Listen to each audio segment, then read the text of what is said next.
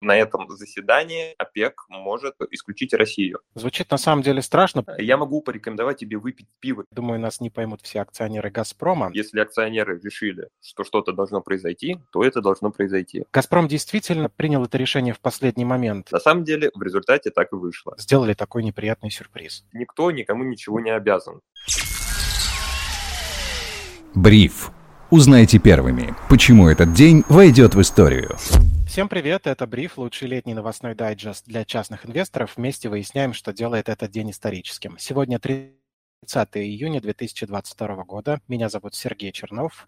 Первый летний месяц провожаем сегодня с главным редактором InvestFuture Федор Иванов со мной на связи. Федя, привет. Привет, Сереж. Звучим, наверное, оптимистично, причем даже слишком для такого дня. Я думаю, нас не поймут все акционеры «Газпрома», акции которого сегодня в моменте теряли 30% на новости об отмене дивидендов.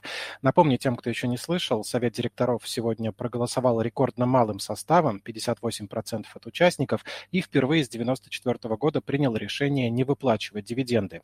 Федь, ты сегодня обращался к подписчикам телеграм-канала Ивстокс, комментировал это решение и сказал, что отмена дивидендов в кризис не самое ужасное, Однако новость доказывает, что для госкорпораций важнее не эффективность и не миноритарии. А закончил ты предложением дважды подумать об инвестициях в такие компании и вспомнить опыт Маргарет Тэтчер, а также о том, что она делала с такими предприятиями. Я, честно говоря, весь день мучился и, наконец, дождался. Я сейчас хочу у тебя спросить, а что же она с ними делала? Да, но перед тем, как рассказать, что все-таки делал Маргарет Тэтчер, я хочу тебе напомнить о нашем разговоре, когда речь шла о выплатах дивидендов «Газпромом», и ты говорил, ну, государство же захочет себе, наверное, заплатить, чтобы были деньги, на что-то их потратить и так далее. А я тебе говорю, что на самом деле гораздо важнее налоги и другие поступления, которые формирует вот эта компания. На самом деле в результате так и вышло, потому что ну, Минфин предложил ввести дополнительный налог для «Газпрома», у которого доходы, очевидно, в текущей ситуации. И таким образом они как раз-таки забирают вот эти деньги. Люди в комментариях бушуют, негодуют, а почему так, а как так, а вот они же то, не это. Ну, на самом деле я не вижу ничего такого удивительного. Компания сейчас действительно вступает в такую кризисную эпоху и, э, ну, надеется на то, что она просто будет разбрасываться деньгами, вознаграждать акционеров, ну, как минимум странно. Действительно, сбивающее с толку было то, что совет директоров вроде как порекомендовал дивиденды, но э, совет директоров, как говорится, порекомендовал, а акционеры, ну как кто акционеры, государство завернуло эту идею. И не то чтобы это неправильно, то есть никто никому ничего не обязан. Решение о дивидендах принимается компанией. И ну, тут было оно принято действительно не в пользу миноритариев. Здесь, мне кажется, знаешь, что самое обидное? То, что Конечно, мы все понимаем законы рынка и то, что это чисто бизнес, э, что компания в своем праве объявлять такие решения когда угодно, но, конечно, со стороны акционеров, инвесторов это выглядит так, что тянули-тянули до последнего, дали всем зайти, разогнали, условно говоря, цену, и тут за небольшое оставшееся время до самой выплаты внезапно сделали такой неприятный сюрприз у компании другие планы, ей нужно газифицировать Россию, ей нужно заплатить вот этот повышенный налог, поэтому она и не захотела, ну, точнее, государство решило, что платить дивиденды ей сейчас не стоит. А касательно опыта Маргарет Тэтчер, я уже много раз говорил, что я против инвестиций в госкорпы. Ну, за редким, может быть, каким-то исключением. Почему? Потому что всегда это будет в первую очередь не миноритарии, не акционеры, это будет в первую очередь не эффективность, это всегда будет соответствовать какой-то государственной политике. Например, политика снижения занятости. Когда и такие компании, они готовы раздувать штат, чтобы снизить безработицу. Ну, то есть это абсолютно нормальная и понятная история. Но такой опыт э, вот этого госкапитализма на самом деле в мире не самый положительный. Вот вспомнить Великобританию, которая была в глубочайшем кризисе перед приходом Маргарет Тэтчер, которая своим э, миниатюрным, но тем не менее железным кулаком разрушила все госкорпы, провела адекватную, важно отметить, приватизацию и э, как бы уничтожила неэффективный бизнес. Да, ее ненавидели обыч, обычные работяги, которые э, считали, что она их лишила работы, но э, плюс она вводила э, равные, одинаковую налоговую ставку для всех, для богатых и для бедных. Но в результате в Англии создался комфортный климат для предпринимательства. И эти самые предприниматели в результате наняли этих людей, которые потеряли работу, на свои производства. Только теперь все это работало эффективно. А так получалось изначально, до того, как Маргарет Тэтчер пришла, что э, частный бизнес эффективный тянул неэффективные госкорпы. То есть буквально госкорпы жили на деньги частного бизнеса. И она как раз-таки вот это все разрушила, и, в общем-то, э, ну, такой очень положительный опыт. Я прекрасно отношусь к этой женщине, хотя у нас почему-то э, вечно в медиа, СМИ пытались сделать из нее врага народа. Это очень интересно, особенно если вспомнить, что Маргарет Тэтчер была первой законодательницей в мире аксессуаров. Она тоже, как Эльвира Набиулина, надевала броши на переговоры и показывала этим, чего ждать оппоненту от этой встречи. А скажи мне, пожалуйста, как думаешь, все-таки здесь больше был расчет на то, что дивиденды будут или нет? Я почему спрашиваю? Потому что акционеры Сбербанка сегодня тоже приняли решение не выплачивать дивиденды, но тут все было понятно заранее. Минфин, кажется, рекомендовал не выплачивать, как-то никто на это и не настраивался, а с «Газпромом» вышло так. «Газпром» действительно принял это решение в последний момент или таким образом преследовал какие-то другие цели, не объявляя до последнего, что называется? Да нет, я уверен, что все это было... Ну, как? Нужно всегда понимать, что такое рекомендация совета директоров, что такое одобрение голосованием акционеров. Соответственно, одобрение голосования акционеров – это уже финальное решение. Совет директоров всего лишь рекомендует. Я могу порекомендовать тебе выпить пиво перед тем, как сесть за руль, но это же не значит, что в результате это решение будет принято. Акционеры компании – это ее владельцы. Они принимают все основные решения. И в данном случае таким акционером является государство.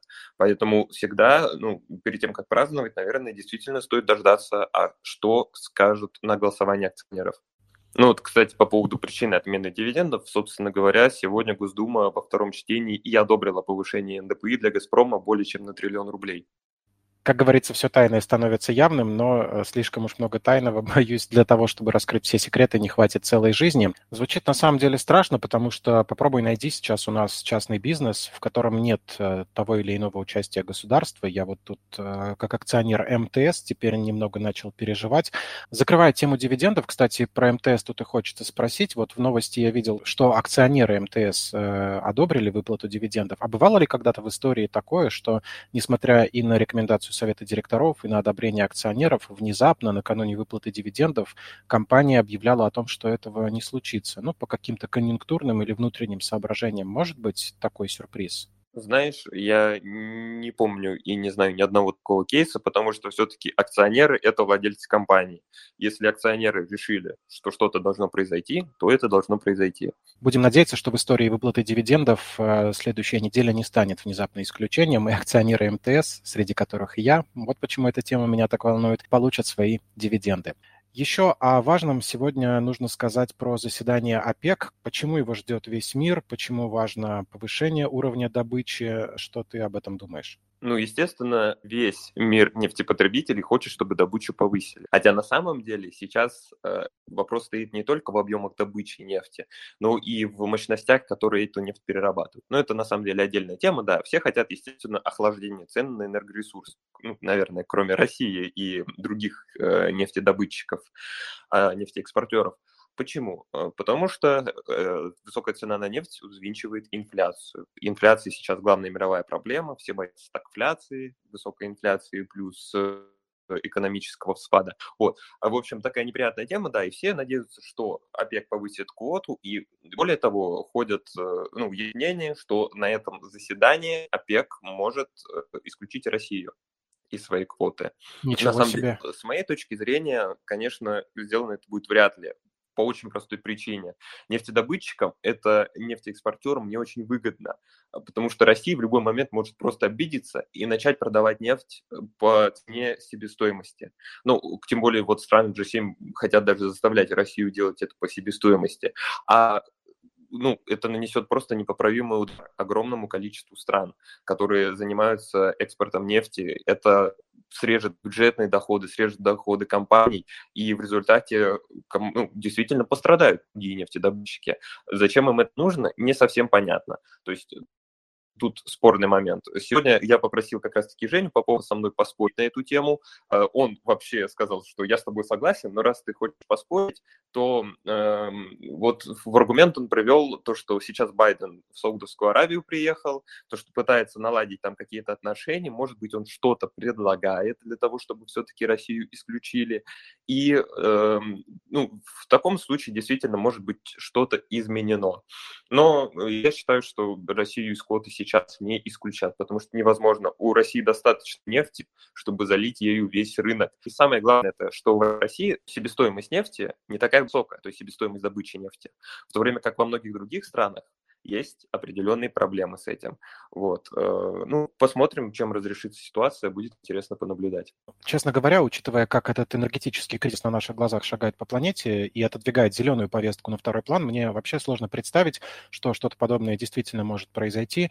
Почему-то рисуется в голове только версия о том, что кто-то всеми этими политическими шагами и кризисами дает возможность заработать именно производителям энергии, нефти, газа, экспортерам. Может быть, я снова вижу какую-то конспирологию там, где ее нет, но никак не могу э, взять в толк, вокруг чего шум. Но что точно ясно, это то, что ничто не вечно под луной, никто не защищен от санкций. Говорилось, что Владимир Потанин как-то умело их избегает, но тем не менее накануне появились новости о том, что он попал все-таки под персональные санкции, которые могут распространиться и на компанию, где он является гендиректором, на Норникель.